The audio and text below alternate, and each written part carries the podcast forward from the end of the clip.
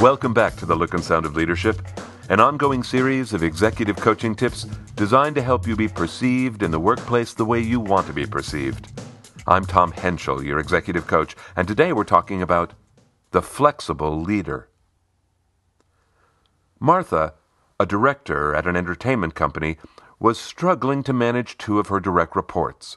She said, I'm not sure why, Tom, but I'm not succeeding with either of them. First, she told me about Don, a smart young fellow who had started 18 months earlier. Martha said Don consistently made errors when creating the reports that were his primary responsibility. She said, These aren't little errors, Tom. He gets a major piece of data wrong at the start and then spends hours building on the flawed data. He should be able to catch that stuff by now. Then she told me about Lorena. Lorena was such a super performer, she had almost become a department of her own. She had an enormous amount of responsibility and she executed flawlessly. Hers was not an issue of performance. Hers was an issue of attitude. Lorena was openly contemptuous of Martha. During their weekly one on one meetings, Lorena sat tight lipped, hardly talking, as if she could barely stand to be in the same room with Martha. In team meetings, whenever Lorena answered a question from Martha, she would look at someone else while responding. Martha was concerned that if she didn't manage Lorena's insubordination, it could infect the whole team. After hearing about Don and Lorena, I asked Martha to tell me how she was managing each of them. She said, I do what I can, Tom, but I'm spread thin. I've told each of them my concerns, but beyond that, I manage them the way I manage everyone. I try to be available. I have weekly one on one meetings with both of them, although Lorena usually cancels hers, and I'm getting a little tired of that. My one on one time with Don isn't productive at all, she continued. He needs so much help. We spend all our time going over his work at a microscopic level. It's really frustrating. He should be doing better. I summarized what I'd heard. So, Martha, your goal for Don might be to improve his performance, and your goal for Lorena might be to improve her self management. And you think you're managing them both pretty much the same way. Did I get all that right? She said I did.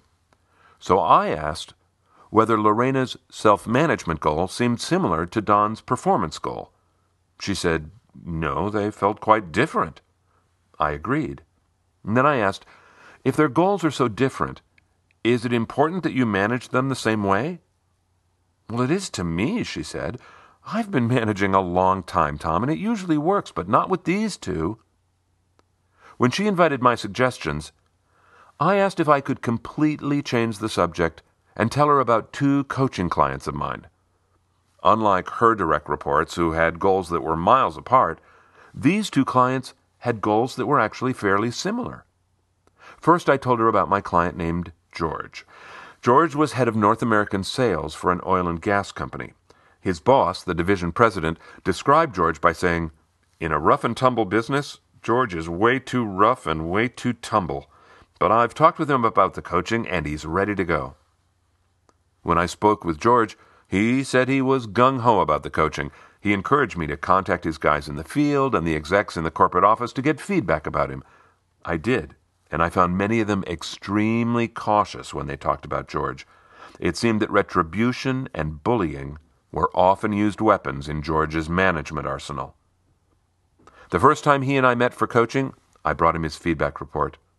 People had acknowledged his skills and his experience, but they were also direct about how intimidating he could be. It was clear. People wanted him to change. After he read the report, George debated the feedback and denied the accusations, not only on that first day, but over the course of many sessions. And then I told Martha about my client named Suzanne. Suzanne was 34 when our coaching began, and she was already running two business units. That was no small feat in a worldwide financial institution where her peers were all older and male. She was clearly a high performer.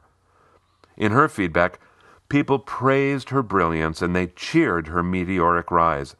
But they weren't shy about saying she was uncollaborative, territorial, and defensive. Her report had two phrases that were repeated word for word more than once. She doesn't play nice in the sandbox, and she has sharp elbows. It was clear. People wanted her to change. I brought Suzanne her feedback report at our first session. She read it slowly, then asked if she could read it again. I said sure. She went to her desk, retrieved a red pen, and spent the next ten minutes completely focused on the report. When she was done, she closed it, looked at me, and said, with quiet determination, Okay, what do I have to do? At the end of those two stories, Martha raised her eyebrows. Oh, they are really different. I thought you said they were the same. Well, their goals are the same, I said, don't you think? They both have to play nicer in the sandbox. Okay, the goals might be the same, she conceded, but the people sure are different. Oh, I couldn't agree more. But, hey, since their goals were so closely related, I coached them pretty much the same. No way, she said, aghast. And then she looked at me and laughed. You did not. I laughed too. No, I certainly didn't. If I had, I wouldn't have succeeded with either of them. But why is that idea any more outrageous than you managing Don and Lorena the same way and thinking you'll succeed with either of them? That led us into a conversation about flexing your style as a manager. I asked her if she knew a management theory called situational leadership.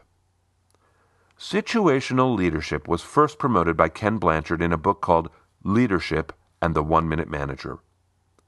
The big idea in this terrific little book is that every leader be able to display four distinct behavioral styles of management.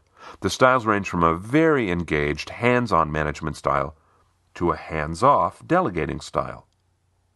The style a manager uses isn't determined by his or her preference Rather, the style is determined by the needs of the person they're managing. People at different stages of their development need different styles of management. That sounds like common sense, doesn't it? But many leaders really only have one style of managing, and they stick to it. I didn't experience Martha as particularly rigid, but she really only had one style of management, and she was proud of it. She and I began to talk about how she might manage Don and Lorena differently, aligning her style to their needs. Martha wondered out loud if Lorena might not need one on one meetings every week, maybe once a month. I agreed. Why not give her lots of leeway if she was already executing flawlessly? And then she said, I think Don needs more training and clearer ways to measure his work. She thought about it, then said, I can't train him myself, but I can make it happen. Over the next months, Martha began to change her management style with both Don and Lorena. And then one day she said to me, Thinking about which style I'm going to use with each of my direct reports, and I mean everyone now, not just Lorena and Don, it actually isn't thinking about me at all. I'm really focusing on them and what they need. It makes me manage from a much higher level. It feels strategic. I like it. As Martha changed, three interesting things happened. First, Lorena began to thaw. The looser rein felt to her like increased trust, so she thawed a little. Second, when Martha provided Don with the support he needed, he began to improve. Their one on one time became much more valuable. And third, she had extra time to do other things, a benefit she cherished. Martha had to be diligent, though. It wasn't yet second nature for her to consciously choose her management style with each person. But when she did, she found herself amazingly close to the look and sound of leadership. If developing and deepening and diversifying your management styles is something you're interested in, five other episodes you might listen to are holding people accountable, leading teams, performance reviews, and your team's best interests, part one and two. Each of those podcasts and all our others can be found on the Essential Communications website, essentialcomm.com. That's essentialcomm with two M's.com. From our homepage, click the navigation button marked Coaching Tips. That'll take you to a free archive of over 100 podcasts. When you're there, you can search the archive by categories that interest you, and one of those categories is management skills. There are more than 30 tips in that category to help you hone yourself as a manager. From the website, you can also download every tip as a PDF to save for yourself or forward to others.